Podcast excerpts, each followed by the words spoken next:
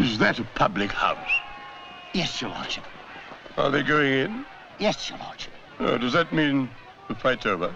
No, no, that's just the end of round one. Oh.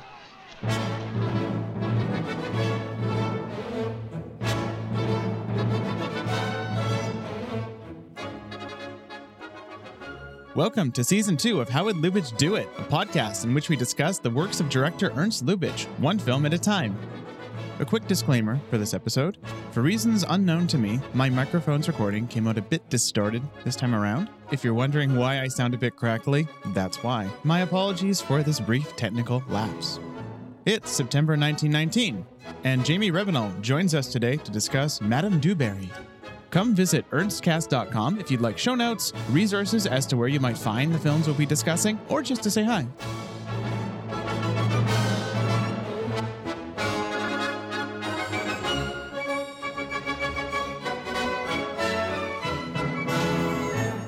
Hello, everyone. Welcome to our first proper episode of season two. This is the podcast How Would Emil Subich Do It? Or so the Variety magazine review of Madame Dubarry's North American premiere would have it. They badly mangled his name in that version, which I find very entertaining and also indicative of the kind of anti German sentiment that pervaded this premiere. But before we get into that, we have our guest here, Jaime Rebanal. Jamie, do you want to introduce yourself? Who are you and what made you want to talk about this biopic that we're discussing today? Hey, Devin. Well, thanks for having me. So, first things first, I am Jaime. I am the founder of Cinema from the Spectrum. I'm also a film student over at Sheridan College, currently in my graduating year, because this is my final semester at the moment. I just directed my thesis film. What brought me to talking about uh, Madame Dubarry was the fact that one, it's one of the Lubitsch films that I haven't seen yet. But as somebody who loves a whole lot of his films, I figured, you know what? Why not go ahead and just challenge myself with something that I haven't seen yet? And that's what brought me here. Thanks for having me. This film brings out mixed feelings in me because, on one hand, this is one of the most historically interesting films of this whole podcast. We'll get into that.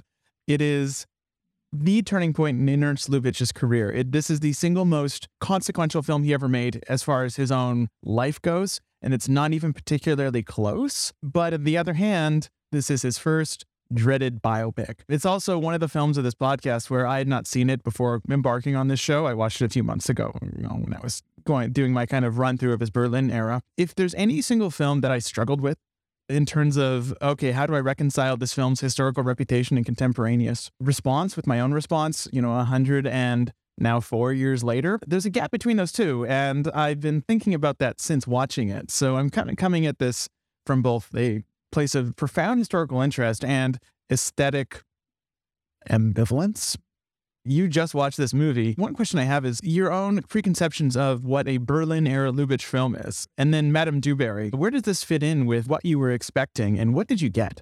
I was expecting something that would at least look quite gorgeous because I'm gonna confess right now, I have not seen quite a lot of Lubitsch's Berlin era movies. I was thinking that I would expect something that was quite lavish, uh, like along the lines of, say, something like The Smiling Lieutenant or Monte Carlo. And then I came out of this thinking it's certainly interesting.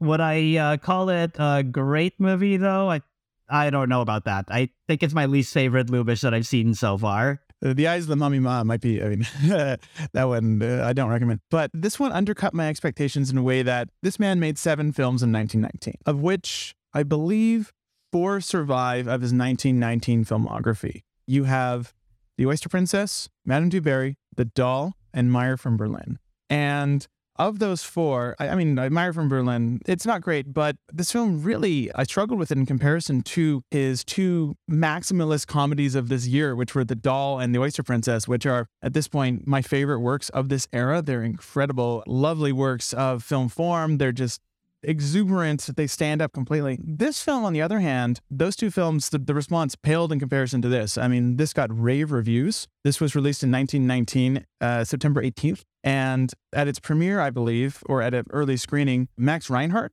who was Ernst Lubitsch's kind of mentor in the theater world, saw the film and approached Ernst and said, the student has now surpassed the master. I mean, I don't think there's anyone in theater who had quite the stature Max Reinhardt had in Berlin at that time. He was a living legend. To hear that from Max must have been, you know, immensely gratifying for Ernst. And then it gets released in 1920 in the US.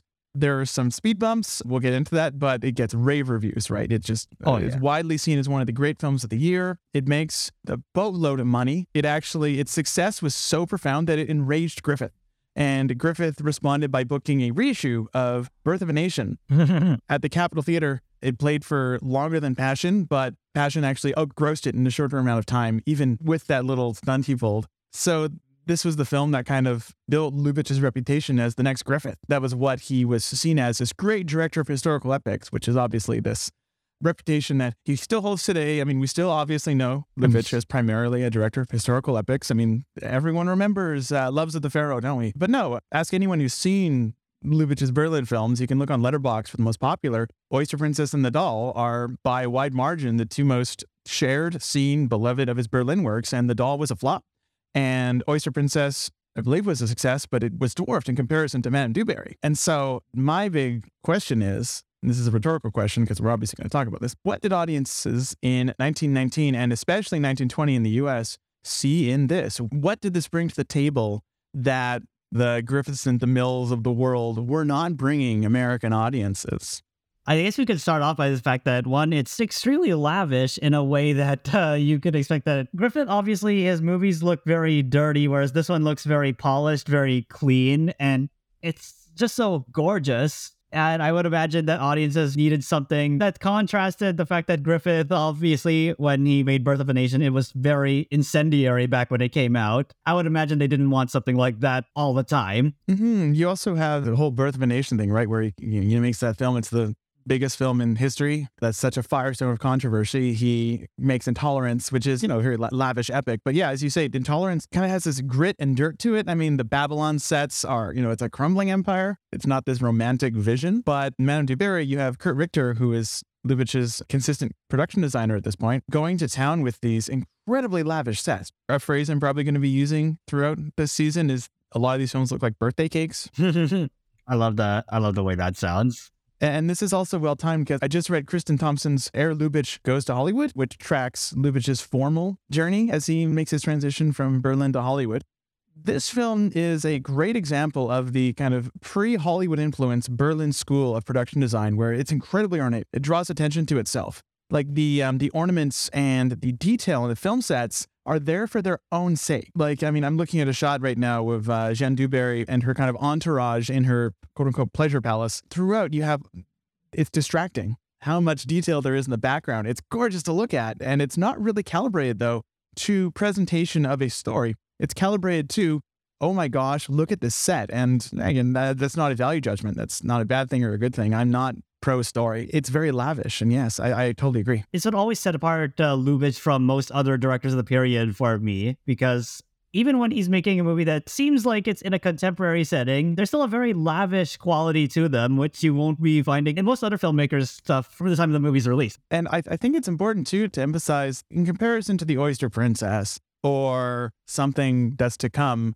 like his uh, his American Silents, that are very horny. This film is comparatively a little buttoned down, but compare this to other historical epics of the era. I mean, the Griffiths and DeMilles. This is a film that, as Kevin Brownlow puts it, a film where the characters behave like human beings. They are kind of free with their sexuality, especially Pola Negri's Dubarry. They're playful. Her character is not this stuffy costume drama archetype. She's this, uh, and uh, I think her character drifts around a lot, and we'll get to that. But at her most, I think, interesting, she's this incredibly smooth operator where she uses her own charm and body and skills as a socialite to get what she wants and to climb the social ladder. And that kind of frankness and playfulness feels a little bit feels really fresh, circa 1919. It stands in stark contrast to the American epics of the era. So I do think that, to me, does feel like a genuine innovation. You noted this in your Letterboxd review. She's very much a uh, character who is full of contradictions. Oh my yes. But I will say that it's the fact that she is a character that always contradicts herself that at least has a very compelling, very entertaining quality to her performance, too.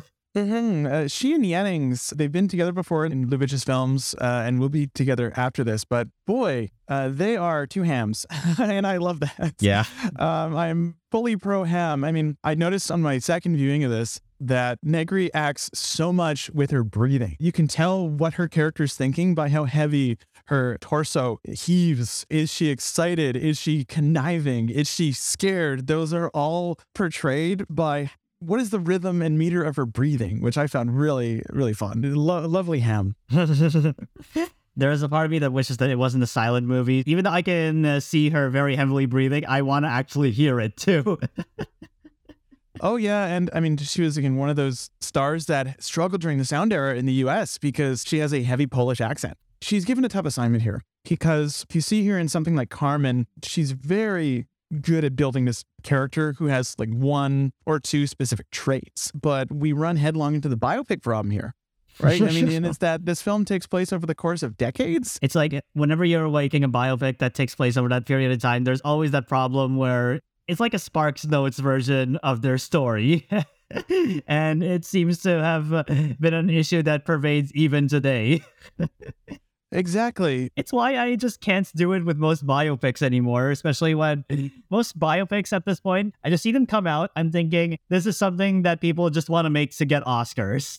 Oh yeah, I mean, and and and this it's so interesting to me that it never changes, right? I mean, the thing about a biopic, I mean, you're seeing for someone from the cradle to the grave, or more more commonly from the moment they became relevant to the grave, and that's exactly what we have here, right? We have the moment the film starts. It basically Du Barry. She starts as a nobody, climbs her way through various stratas of the pre-revolutionary French social world, and becomes the mistress of Henry, not Henry, sorry, that's Anna Boleyn, uh, becomes the mistress of Louis the Fifteenth. And so often, for example, there's entire there's decades that get lost to ellipse. Um, there's a 15 year gap between two scenes in the film that are played as as if like a character walks out of one room and walks next door. It's like the whole French revolution happens uh, off screen or the everything leading up to it at least. Oh yeah. And so it's fascinating to see the way this film one collapses time but two the impact i think more destructively on all the characters but especially Du Barry i mean she's kind of this babe in the woods at some points you know, naive, hopelessly naive. And then the next scene, she's this incredibly smooth operator manipulating all the men around her because she's so good at, she knows exactly what they want and how to get what she wants. And then she'll go from this hopeless romantic later on to this tyrannical queen. who's like, who's, you know, put down, you know, the, the heads will roll over this parody song. Negri has to play every single one of those to the hilt. Yeah. It isn't that she's like indecisive. She's fully invested in each of those characters in any given scene, but it doesn't add up to a character. No, it doesn't. If anything, it just feels like a very flat cardboard cutout. It's just not exactly the sort of thing that I would expect from Lubitsch of all people, I feel. It's so interesting. And I'm sorry for going long on some of these points, but I find this a very interesting period in his career because he's all over the map at this point. I mean, the surviving films that sandwich this are Meyer from Berlin, which is an Adam Sandler vacation comedy starring Ernst you have The Oyster Princess, which is this over the top Ruritanian satire of American industrialists. Then you have The Doll, which is a lo fi minimalist, borderline experimental film comedy. And then you have two Shakespeare adaptations set in Bavaria. This is all sandwiched between him. It feels like he's trying to poke at the limits of what he's doing and he has mixed success, right? I think that probably it's not very controversial to say that he had more success artistically in the comedic realm Mm-hmm. I would agree with that, especially because those are the movies that I feel like I can I can name a lot of those more off the top of my head than I can a lot of these really early ones. it's one of those things too where uh, again we come back to this gap between how they were received at the time right? I mean this film and Sumurun and anna boleyn and of the pharaoh were all tremendously critically well received. And i only like one of those and that's loves of the pharaoh because that goes so far into the goofy melodrama. That film i, I kind of adore but it's not great. And in this it's basically what you're getting is a biopic with all the biopic problems circa 1919 and it's one of those interesting things right where if i'm to were to approach this film as an academic uh, it's fascinating. But you know as a biased person born in the year 1990 in the year 2023 now geez the mistakes of this film have become so ossified in the biopic as a genre and the things that it did that impressed audiences at the time what's the best way to put this where I'm not presentist? Uh, this film's innovations, its worth to the audience in 1919. They're not as apparent anymore. Exactly. Hindsight is 2020. No one at the time could have seen the future, but they faded. Yeah. Right? They there there's films that have I mean, while watching this film, I have to admit, like half the time I was like, I wish I was watching Sofia Coppola's Marie Antoinette. That's another movie that I was thinking about uh, ba- back when uh, back while I was watching this. I felt like at least with Marie Antoinette, whether you like it or not, there's at least something unique that it's trying to do with the fact that we know we have the biopic template there. Oh, totally. And think of it this way, too. Like, this film is unquestionably trying to do something and actually succeeding, right? From the context of Ernst Lubitsch making this film in late 1918, I believe. You know, how can you do an Ernst Lubitsch version of a biopic? Well, you make it really sexy. You make it you make it kind of uh, scandalous, right? I mean, there's an amazing Kracauer quote about this. In his book From Caligari to Hitler, he wrote, Considering the speed with which Lubitsch exchanged murders and tortures for dancing and joking, it is highly probable that his comedies sprang from the same nihilism as his historical dramas. The Vogue Lubitsch helped to create originated in a blend of cynicism and melodramatic sentimentality. They characterize history as meaningless, an arena reserved for blind and ferocious instincts, a product of devilish machinations, forever frustrating our hopes for freedom and happiness. and I'm like, it's not wrong. I mean, it's I disagree with the thrust of the argument, but it's not he's not incorrect. I think that's nowhere better expressed than in this film when I wrote this down in all caps in my notes in my most recent viewing. This film posits that the French Revolution was catalyzed because the, the Harry Liedtke character, the lieutenant in this, was pissed because he was essentially rejected by Madame Dubarry, right? Like uh, in this film, she sparks the French Revolution. Like it's a couple degrees removed, but it's like she turns him down. He's then storming the Bastille. Yeah. so I think Kracauer is kind of totally correct there, where this is history as an outcropping of basically the whims of the aristocrats. Yeah, that's always something I find very funny about Lubitsch because I don't know if uh, he. I don't know. I feel like I know what Lubitsch wants to say, but I don't quite know if he's entirely successful at it either. It's fine enough for Madame de Barry to be a completely contradictory figure, but when you note that about the Harry Liedtke character, even him still kind of lost. Yeah, I mean, it's a tremendously convoluted film that goes through like so many, and even the Harry Liedtke character makes no sense in the sense of he's an invention of the screenplay. He's a composite at best. A side note, Harry Liedtke, he is a bit of a bugbear throughout this whole era. I pretty much like almost every consistent member of the Lubitsch Thought Company from this era, but Harry Liedtke, I do not know why he was ever cast in a historical epic or a drama. He plays a very good drunk, and that's it. He's wonderful in The Oyster Princess because he's drunk the entire time. But in this film, he kind of expresses all of the melodramatic shifts of the film by acting like a spoiled five year old at all times. And it really makes the French Revolution seem like a bunch of spoiled five year olds, which I think is kind of unfair to the French revolutionaries, I think. Back to the, the question of that character, though, Lubitsch is all about boiling things down, or he would kind of become more consciously about this boiling things down to the actions of a few characters, right? And weirdly enough, in this, we're really far into that upswing of him scaling up his productions, and that will explode by the time we get to Loves of the Pharaoh, where you have a cast of literally thousands of people battling out in some Berlin quarry pertaining to be Egypt. In this film, though, you do have a cast of hundreds at least. You have some large scenes where they storm the Bastille, etc., etc. But really, it's all a function of just the bedroom antics of three characters really Oh, that's yeah. the entire film is is there and it feels like we're four years away from lubitsch realizing that that's all he needs. He doesn't need the thousands. It's interesting because I feel like even at this period in time, I think Lubitsch was already pretty well established, but uh, I imagine that he still is kind of trying to figure out. And then it's when he started making comedies where I find that he really is at his most fulfilled. oh yes and it's this thing that i mean it, this is a refrain i have returned to and will return to in the future lubitsch's drama is i think most successful when it's filtered through the lens of comedy to be or not to be there's a half hour period in that film where there's nary a laugh and it's great because of its structural framework student prince in old heidelberg great, but it is a profoundly sad, tragic film. It's just that it's expressed through almost nothing but comedic beats. He has these mechanisms, his tools, and here again, you have.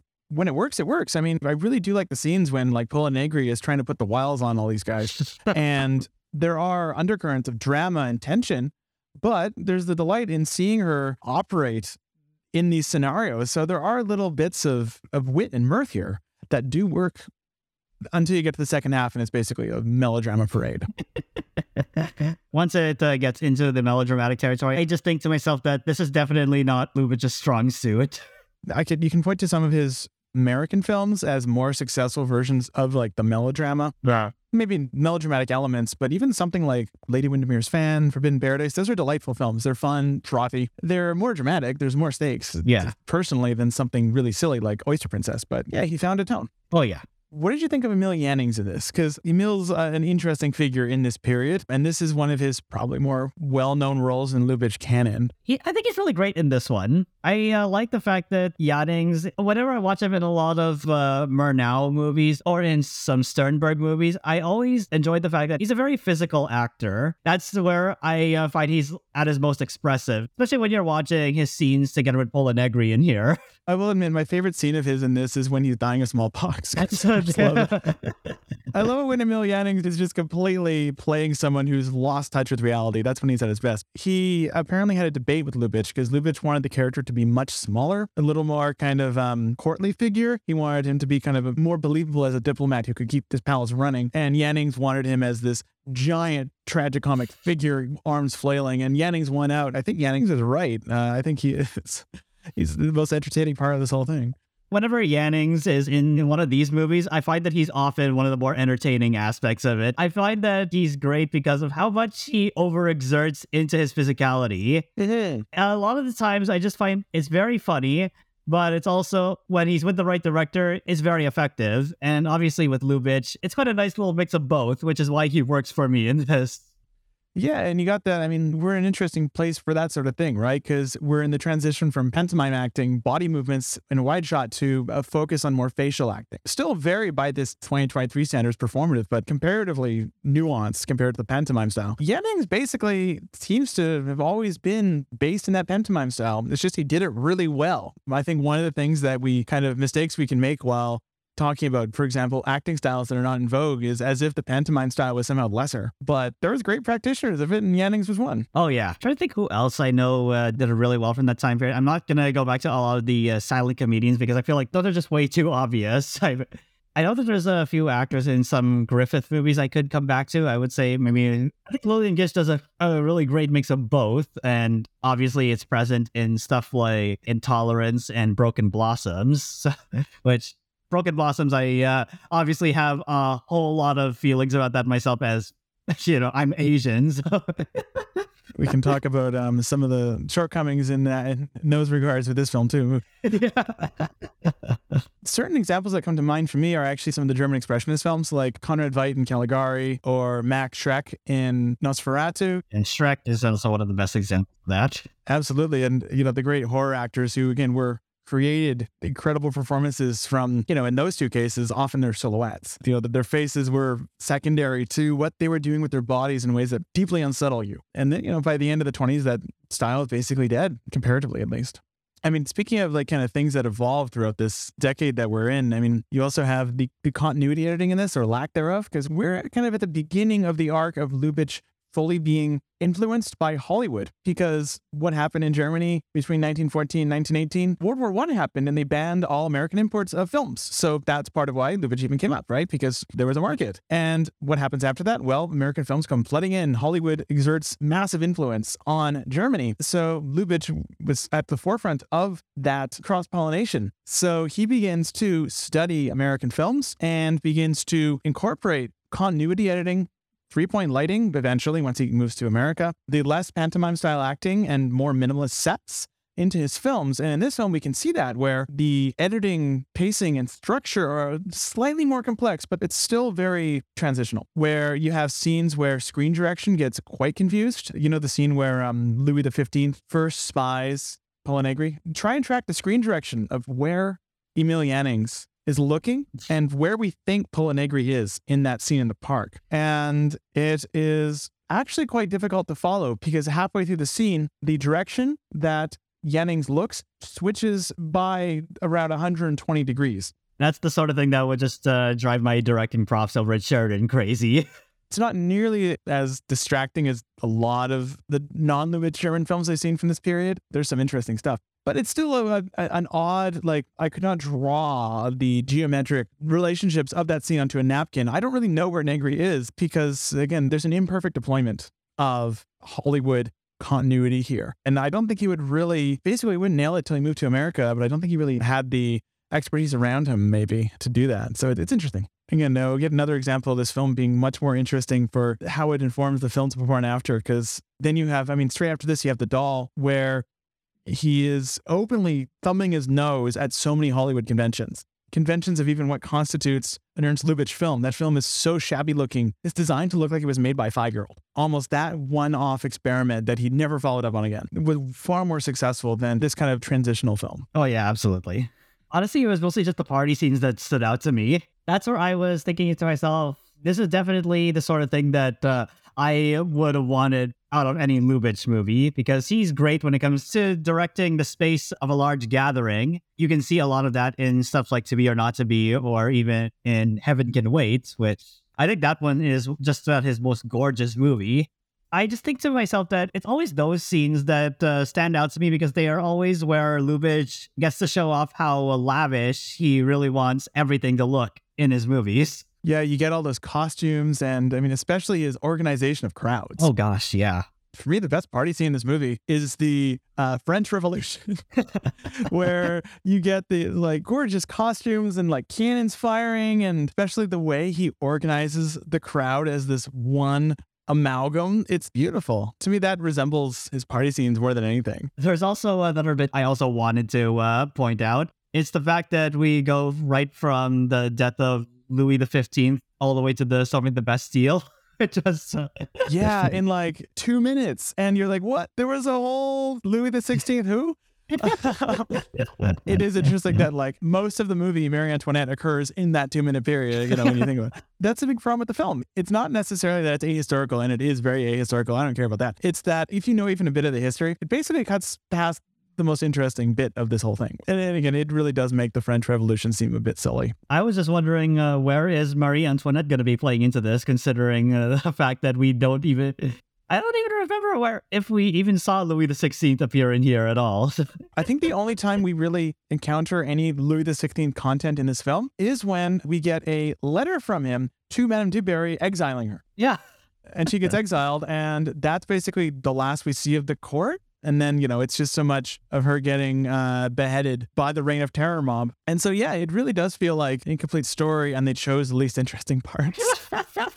I do love the Bastille set, though. The red shot with that wonderful kind of, it's forced perspective technically, but it's barely forced perspective shot of the Bastille fortress being overrun. That's incredible, especially when it comes after the, uh, if you've seen the film Carmen, highly odd town square of Paris that really looks like Seville from Carmen. It's basically identical. They redressed the houses, but it's a weirdly provincial looking place. And then you go to the Bastille Fortress and it's this immense, beautiful facade. I mean, I think Kurt Richter's work is, as usual, wonderful. Maybe they might be the key collaborator of this era, although Theodore Sparkuhl is uh, the cinematographer of this and most of his other films this era was also incredible. He shot virtually every Lubitsch film between I Don't Want to Be a Man and when he left Berlin. And his work here, I mean, I'm talking a lot about stuff that was mentioned in Thompson's book, but I can't help myself. The specific pattern of lighting used in this film is a great example of the typical framework used in German films of this era, right before Hollywood became a key influence, and that's the V shaped lighting pattern. So, three point lighting, we're probably all familiar with that. You have a key light off one side of the camera, fill light, softer, dimmer on the other side, and a backlight usually rigged above the set. And in a Hollywood film, you'd have dozens of these fixtures, kind of boutique lighting parts of the space, creating many distinct three point setups or one big wash that fills the whole set, separates actors from the background, prevents harsh shadows. Now, here's the thing about German lighting. Didn't do this. You didn't have backlights. So what you have is think of a V shape where the corner of the V, the lower point, is the camera, and they extend kind of left and right to the back of the set. You have a row of lights emanating out from the camera left and right. It's basically flat lighting that creates many, many shadows when actors approach the walls of the set. And then when they approach the camera, you have this infamous dark zone where you have characters suddenly fall into shadow if they come too close to where the camera is because the lights aren't actually illuminating that part of the space. And this is a great example. Like, watch any scene where characters are near walls. You'll see up to six shadows. It's all hard fixtures. And this is on top of the fact that this was entirely shot on open air sets in the interiors, right? So you had glass studios to let in daylight. So you have this combination of the V shaped lighting and daylight this is to me, I think, one of the best examples of that very, very specific German style that has basically never been used since. It was nice seeing how uh, a lot of the stuff that I uh, remember very distinctly out of his American work still feels like it was being developed, especially in here. It's interesting to see the stuff that continued to develop. You have things like his way of using doors here is not anywhere close to what he would do in like the marriage circle. but you still have this way of demarking spaces and of even expressing character through their relationship with doors. But it's also is interesting to see the contrast, right? Like this lighting style bears no resemblance to what he would do at any point, starting with Rosita. Oh yeah. Actually, even starting with Loves of the Pharaoh, that film had a very, very different lighting style than this. Oh yeah, absolutely. Everything that I love about this is stuff that I feel like I've enjoyed more in his later movies. So, yeah. That's a good way to put it, actually, because I think part of why something like The Oyster Princess really resonates now, the good things in that, Lubitsch never really returned to. Uh-huh. Right. Kind of returned to them The Wildcat, but that film is its own bizarre thing. What you can get out of The Oyster Princess is very different than what you get out of Trouble in Paradise. Oh yeah. But all the stuff that Madame du Barry does pretty well, Lady Windermere's fan does incredibly well. Even uh, Forbidden Paradise does it way better. That's just one Pola Negri film from the Hollywood era. There is one shot that I really liked in this, and that's when you have the shot of an outside observer spotting Pola Negri at a party. Lubitsch really started playing with mats in Oyster Princess. He'd done some before, but he really goes wild with it there. And he continues it here where you have this diamond mat on a character looking at Pola at a party, and then you cut to her, but then the top half of the frame has been matted off. So all you see is her legs. And then it slides upwards so it reveals the rest of her. So it's this very sophisticated way of expressing one, the character's gaze, and two, expressing something about the Madame du Barry character, right? You're expressing how she positions herself, what she uses to kind of in this case, basically ensnare someone so she can continue social climbing. And so that was a lovely little detail. And that's something that little sliding mat trick he would return to to even greater effects, especially in Lady Windermere's fan, which has an incredible sliding mat shot. So there's little moments like that where I'm like, okay, he's really experimenting here in ways that would pay off to much greater dividends in later films. Um, one thing I also wanted to mention is the score. The score on the restored version that's present on the Masters of Cinema release of this film is among the best of this era in terms of Lubitsch films. And to me, it's a bit cruel that the next film that I'm going to talk about, The Doll, has the worst because I think. I wish those were reversed. I wish the best films got the best scores, but sometimes you can't. But this was lovely. It's sweeping. It's, you know, again, big romantic score that totally fits the era. It fits the milieu and it's as melodramatic as the film. It feels like it's also contradicting itself, just like Madame du Barry herself, which is what I think makes it perfect for this movie. Yeah, exactly. When Madame du Barry is an authoritarian going, put down the plebes, the score is this big thundering thing. And then when she's uh, the babe in the woods, it's this like light, dainty, romantic score. So it perfectly fits even the flaws of this film. So, bunch of historical stuff because this film, it's impossible to overstate just how important this film was for Lubitsch's career. It was purchased by Associated First National, who paid somewhere from thirty to sixty thousand dollars for the rights. They retitled it Passion, added a kind of apparently a recurring motif where as Madame du Barry's lovers perish, like candles go out, and apparently on the candelabra, which is fun. But the big deal here is that this was Lubitsch's breakout in North America. But there was so much anti German sentiment in North America at the time that First National Pictures struggles to find a theater for it. The Strand Theater in New York refused to run the picture. Apparently, a string of theaters refused to run the picture. They had difficulty finding a place entirely because they don't want to play a film by the hated Germans. It finally opens in, I believe, New Jersey in December 1920. And the opening night ad bills it as the most important film event of the year. It opens finally. The articles in the year are super interesting. Like there's a New York Times article that claims the film is of Italian origin. It looks like First National was kind of trying to hide the fact that it was German as much as they could. And the New York Times also, as part of the review, they state that the origin of Passion is to be excused because its star is a Pole and its subject matter is French, which I think is hilarious. Variety loved it, but they also credited the film to someone named Emil Subich, which I that is again, deeply funny. But there was a ton of controversy and backlash, especially after this led to a torrent of Lubitsch's films being released in the US. You had Anna Boleyn, made over a year later, but hastily released in early 21. You have Carmen, that was again made two years earlier, but released later that year. You know, within a year, Lubitsch was a major American brand name director. He was one of the most famous directors in the world suddenly. But then you had uh, pieces like in James Quirk's publication Photoplay. Uh, I'm going to read this whole thing because this is so entertaining. You're going to love this. the entire German industry has produced so far, as America is concerned, one 100% financially successful picture, Passion, and then three or four mediocrely successful pictures. The reason, according to Photoplay, Germans enjoy horror and suffering on screen. They enjoy eating, drinking, and ordering people, especially your women, about. Moreover, they revel in watching other people's emotions put in a test tube with a residue of nastiness at the bottom. Americans, on the other hand, believe in the eternal destiny of splendid youth, in the glory of motherhood, in the square deal, in the equality of sexes, in equal opportunities for all. It's funny, reading that, I cannot help but think of uh, Design for Living and the line in that film.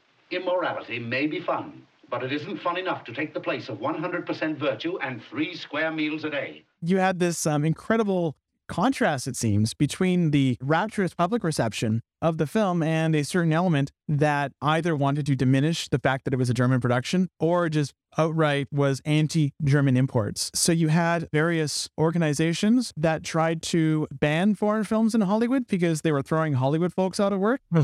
you have this fascinating kind of year or two period where suddenly the German cinema crashes on the shores of North America. And it's like this little British invasion type thing where it's the talk of the town until they basically hire all of the German talent and bring them over. Mm-hmm. So yeah, as a result of this, it brought him to the attention of Mary Pickford, United Artists, who were the group that would eventually bring him over, brought him to the attention of all the major players in Hollywood. From then on, he was probably the single most famous director in the world. Starting in late 1920, things were never the same, and that's what enabled him to go to Hollywood and make the film we all remember, Broken Lullaby. Oh yeah. And that's another one that I uh, know I've re- I've wanted to see for quite a while, but I just uh, I could just never find it because most of the time when I I watched a lot of his stuff, I uh, kept relying on whether or not my uh, local library had it. Ah, yes. They only really had all the big hits, so that's how I got to see, of course, Shop Around the Corner, To Be or Not to Be, Trouble in Paradise, and Ninotchka. Didn't even get to see all the other stuff until much much later. That's interesting, um, because there's a lot to be said about the way that availability plays into these films' reputations, right? Oh yeah, Trouble in Paradise was one of the first major films of his that was just widely available on home video. And Student Prince in Old Heidelberg is my favorite of his silent films. And to me, it's mostly forgotten because it has never been available on home video. Apparently, there was a Laserdisc at some point. So, what I'd like to ask you is as far as Lubitsch goes, what's your sort of relationship to his films? I think the very first one that really grabbed me per se was The Shop Around the Corner because I saw that one when I played on the Turner Classic Movies when I was like, what, 13, 14 years old. They're playing a lot of Christmas themed movies at around the time. And I remember hearing about this one because I saw that, oh, James Stewart's in this. And I, of course, I loved him in It's a Wonderful Life. Eh. As a young kid, it left a huge impression on me. And then I uh, did a lot more research. And then I saw that it apparently got remade as You've Got Mail by Nora Ephron. but uh, to me, it's this version that uh, that still remains the definitive version of that story. I think it's between that and To Be or Not to Be uh, as my favorites right now. The thing about Shop Around the Corner is that it's a movie that kind of disintegrates in the last half in the most beautiful way. All the conflict just slowly subsides. By the end of the film, there's not really any sort of driving dramatic spine to it. It's just you're living with these characters in a way that doesn't quite feel like a hangout film. It's melancholy. It's just very sweet, you know? It's a, it's one of the films I think it's of all the projects that Lubitsch did, reportedly might be the one that he cared about the most. He actually signed a deal to make Ninotchka just so he could make Shop Around the Corner, which is unusual for him to take that deal. And so it feels like one where he's really trying to do something that's not commercial at all, really. It's, I mean, it is a film that did well, made a profit, but it's not a film that feels designed to conform to any known structure. It is one of the most odd romantic comedies I've ever seen in terms of the again, what are the acts in that film? Oh, What's yeah. the climax? Climax occurs halfway through essentially, and that even then isn't really that's one character's journey, not even the central couple. Are there any other any moments that you go, okay, only he could have done this? Uh, to be or not to be, obviously. Oh yes. In high school, I watched that one back to back with the producers, and uh, I thought that they honestly uh, make a pretty perfect double bill. That is a good double bill. My kind of classic double bill to be or not to be is Grand Budapest Hotel because I think they're both incredible statements on fascism. I uh, just thought to myself that uh, with both the to be or not to be and the producers, I just look at them and I think to myself, you know, these are the sort of movies that only Jewish filmmakers can make work. Especially when you consider how they engage with the horrors of Nazism in a really darkly funny way. It's a question of who has the right to make that story, and I think it's kind of unquestionable that Ernst Lubitsch has that right. Yeah, and I, I mean, it's it's also, I mean, this is well trodden territory at this point. But that whole question of why can't we make a film like producers today? You know, it's self-explanatory. You can't make the producers today because it was already made in 1968. So, and it was relevant in a very specific way to the people who made it. Oh yeah, in a way that it cannot be relevant now. I mean, that's what's to me beautiful about all of these films that we're discussing on the show is that they could only have been made at the time they were made, which is a really obvious tautological statement. But Madame Du Barry, again, it gets at how we watch these, right? We can always look at these films and go, oh, this isn't working for me. This is dramatically inert. You know, this character makes no sense, which is valid. But there's the other side of that coin, which is look at how this film is lit. Look at how the sets are designed. Look at how the actors are directed. Look at how that expresses the way that certain historical forces coincided at a certain point, and how that this film, as an expression of that, could not have been made a month later than it was.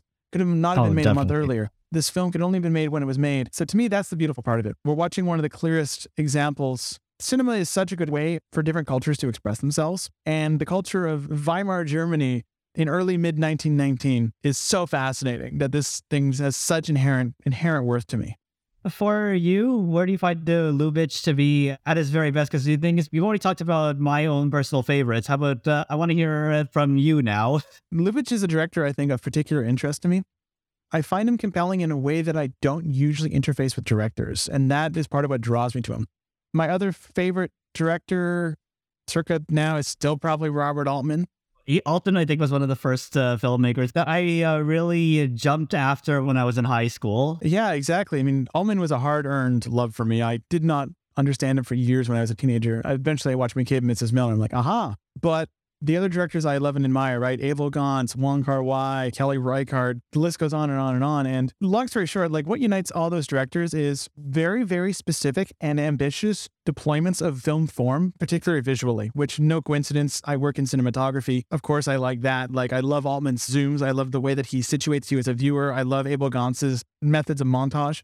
But Lubitsch, none of that kind of applies. Like if I were to say like formally which Lubitsch speaks to me the most, it might honestly be something like The Oyster Princess or The Wildcat, and those are not necessarily my favorite of his films. My favorite of his films tend to be ones where I'm just swept up in the humanity and emotion of it, which is unusual for me to say. I'm not a very emotional person. When I watch To Be or Not to Be, I feel something deep inside me stirring that I don't get anywhere else. When I watch The Merry Widow, I feel an excitement and exuberance that yes, I can chalk up to form, and that actually might be my favorite of his films formally. I forgot about that one. That was exciting as all hell. But that's not what excites me about that movie. What excites me is, I don't know, this aura he creates. You know, it's often called Lubitsch touch. And my own version of that is the feeling I get when I watch his films of being lighter than air. And no one else does that. And I'm part of why I want to do this podcast is I want to try and deconstruct that. What do I like about Lubitsch? Because it's still a little bit of a mystery to me. I can pin down what I like about John Ford better, and even he's a little difficult. What I like about him is kind of indefinable, and that's part of what that only makes me like him more. Honestly, that's how I uh, feel about most uh, most of Lubitsch's work. I think that some of the only directors that jump out at me in that same manner. I know, of course, in high school that Kurosawa was a big one that uh, really stuck with me, but he's a pretty obvious one. I I feel. I think Hawks is also a pretty good example of that too. Hawks is a good example, right? His best films, at least the ones I enjoy the most, are ones where you kind of just are swept up in the giddiness of a bunch of people hanging out. It's hangout cinema mostly. I mean, that's Rio Bravo. Oh yeah. I mean, I've been probably as a tangent, but my current Quiet Man Blitz has really kind of crystallized, for example, what I like about Ford. And I think really there's two things. One is that he's he's one of the best composers of frames in history. I mean, in any medium ever. I can't think of another filmmaker who quite gets me the way he does. There's Ozu, of course, and Tati. The other thing that gets me with his films is that his best films, the ones I like the most, they're never settled with me. The Quiet Man is, I think, a great example of that. And so is The Searchers, where morally and ethically, those films are really messy. Yeah. I can't watch them and feel unproblematically good about them. But at the same time, it's impossible to dismiss them in the way I would most Griffiths. At least with anything with Ford, you feel like he's trying to come to grips with the fact that uh, he's already engaging with really rough waters, whereas Griffith is kind of somebody who already knows that this is the sort of ideology he wants to convey. I'm probably giving Griffith short shrift on some of his other work. But Ford, the thing is, like, Quiet Man, for example, the rap on that movie is that it's a film about, you know, wherein John Wayne beats up Maureen O'Hara.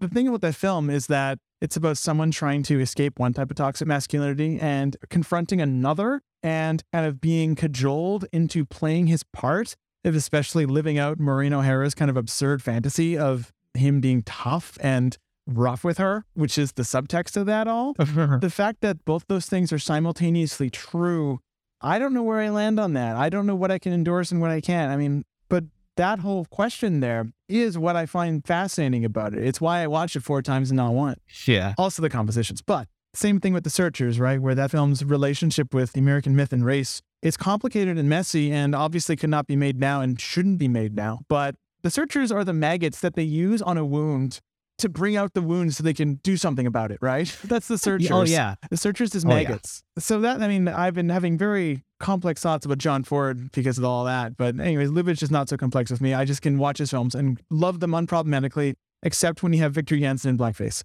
That's a problem. Oh gosh, yeah. and it's like you're reminding me why I just cannot come to grips with Broken Blossoms by Griffith. The short story that it's based on has it already has a racist slur in the title. And obviously you have Richard Barthelmess playing a Chinese character, and which it's a movie that was praised at the time for being progressive when it came to the portrayal of race relations back in the day, but uh if you look at it now, it's uh, it's rough. it's one of those things where it's film like that or Madame du Barry, for example, where again you you have Victor Janson, who is an actor I mostly really like in other things, giving his worst performance in any Lubitsch film. It's one of those things where the idling state of how things were done back then in his portrayal of black people in this case was just malicious as an idling thing. It's tough, right? And you know, it's one of those things where uh, I got asked basically, how can you recommend a film like this that has an element like that? And that's a completely valid question and one that I have no good answer for. When people ask me about uh, the searchers and why I still always recommend it, despite uh, how people feel about John Wayne, at least you get the sense that John Ford is the director who wants to come to grips with that. I think there's a kind of a strand of thought that basically films, especially people going into films that are from an era that they didn't experience personally, which obviously is both of us too. People tend to, on first blush, see the films as extensions of modern mainstream ideas of what the mainstream ideas were in that era. So, for example, The Searchers, it's very easy to go in that film and to interpret the ways in which it is trying to grapple with things like race and genocide and war and read them purely as a endorsement of the things it is depicting, right? Because I think that we're kind of trained to see almost, especially for American films, to only see them as self-reflexive when that started to become more foregrounded, particularly in the late 60s, right? With the new Hollywood movement. Those films are obviously satirized. I mean, Taxi Driver is about a horrible person, but clearly it is not endorsing that. I think that's not controversial to say. It is clearly No, there's an definitely not. authorial distance between Scorsese and Schrader and the character. But you go back 23 more years to the searchers, and suddenly it's because, I mean, there's a few elements here. One is that the 50s are a mistier decade now, right? They're a decade that is less well documented as a countercultural thing, but you have a film that is made by someone who is profoundly ambivalent and complex in their beliefs, making a very dark, nasty film that is grappling with that. That's tougher for people to deal with, understandably, I think. Even though, again, I love The Searchers, partially because it makes me feel horrible when I watch it. Yeah. If I feel unsettled, I feel like I have to question and really examine my own beliefs when I see it because it interfaces with them in such a complex and disturbing way.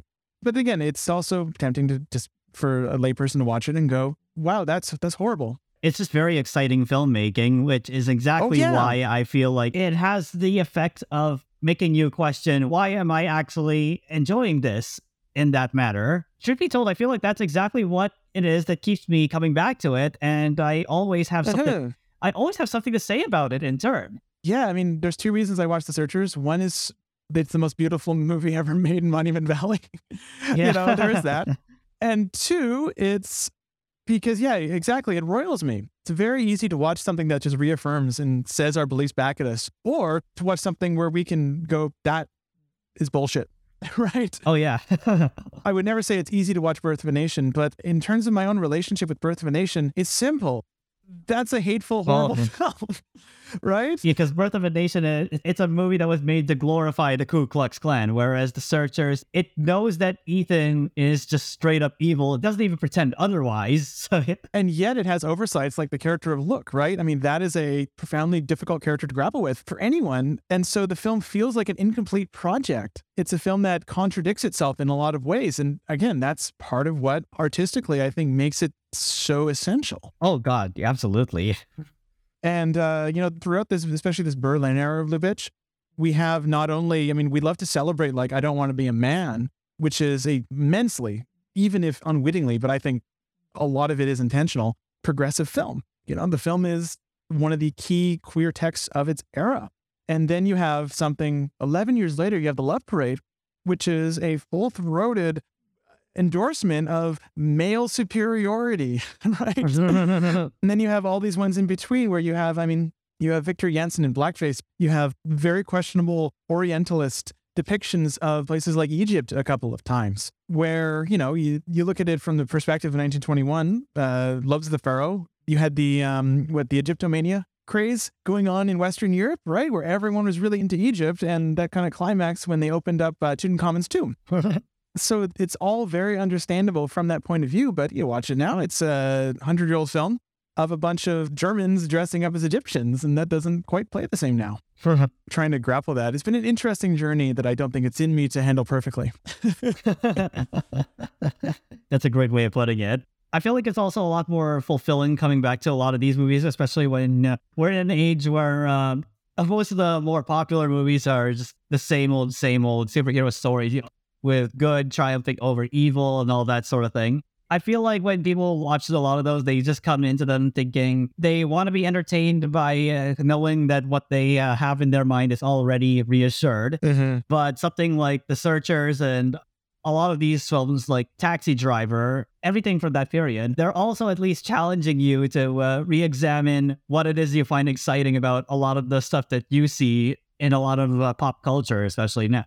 Yeah, and I mean it's uh, it's also true that most of what we see now, let's add hundred years to it, um, Uh-huh. will probably seem very regressive. I hope it seems regressive in hundred years. That's great. I, I want Yeah. the next generation to be more progressive than me. And there's a way of engaging with old media that basically you stand on a hill and go and you declare moral superiority, right? and uh, there's more interesting ways to deal with the past, I think, without risking endorsing things that shouldn't be endorsed in this day and age. And I feel like that we could have a lot more interesting conversations that engage with how we take to film as a medium on the whole.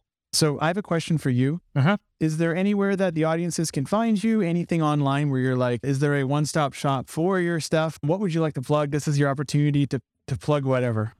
Um, sure. You can find me on Instagram at instagram.com slash rebel without a cause. On Twitter at firewalk with JB. I am inactive on the site at the moment, but that's only because of my semester right now. You can also find my writing on Cinema from the Spectrum and on Film Cred. You'll also see me uh, contribute every now and then to Cine Liwanag.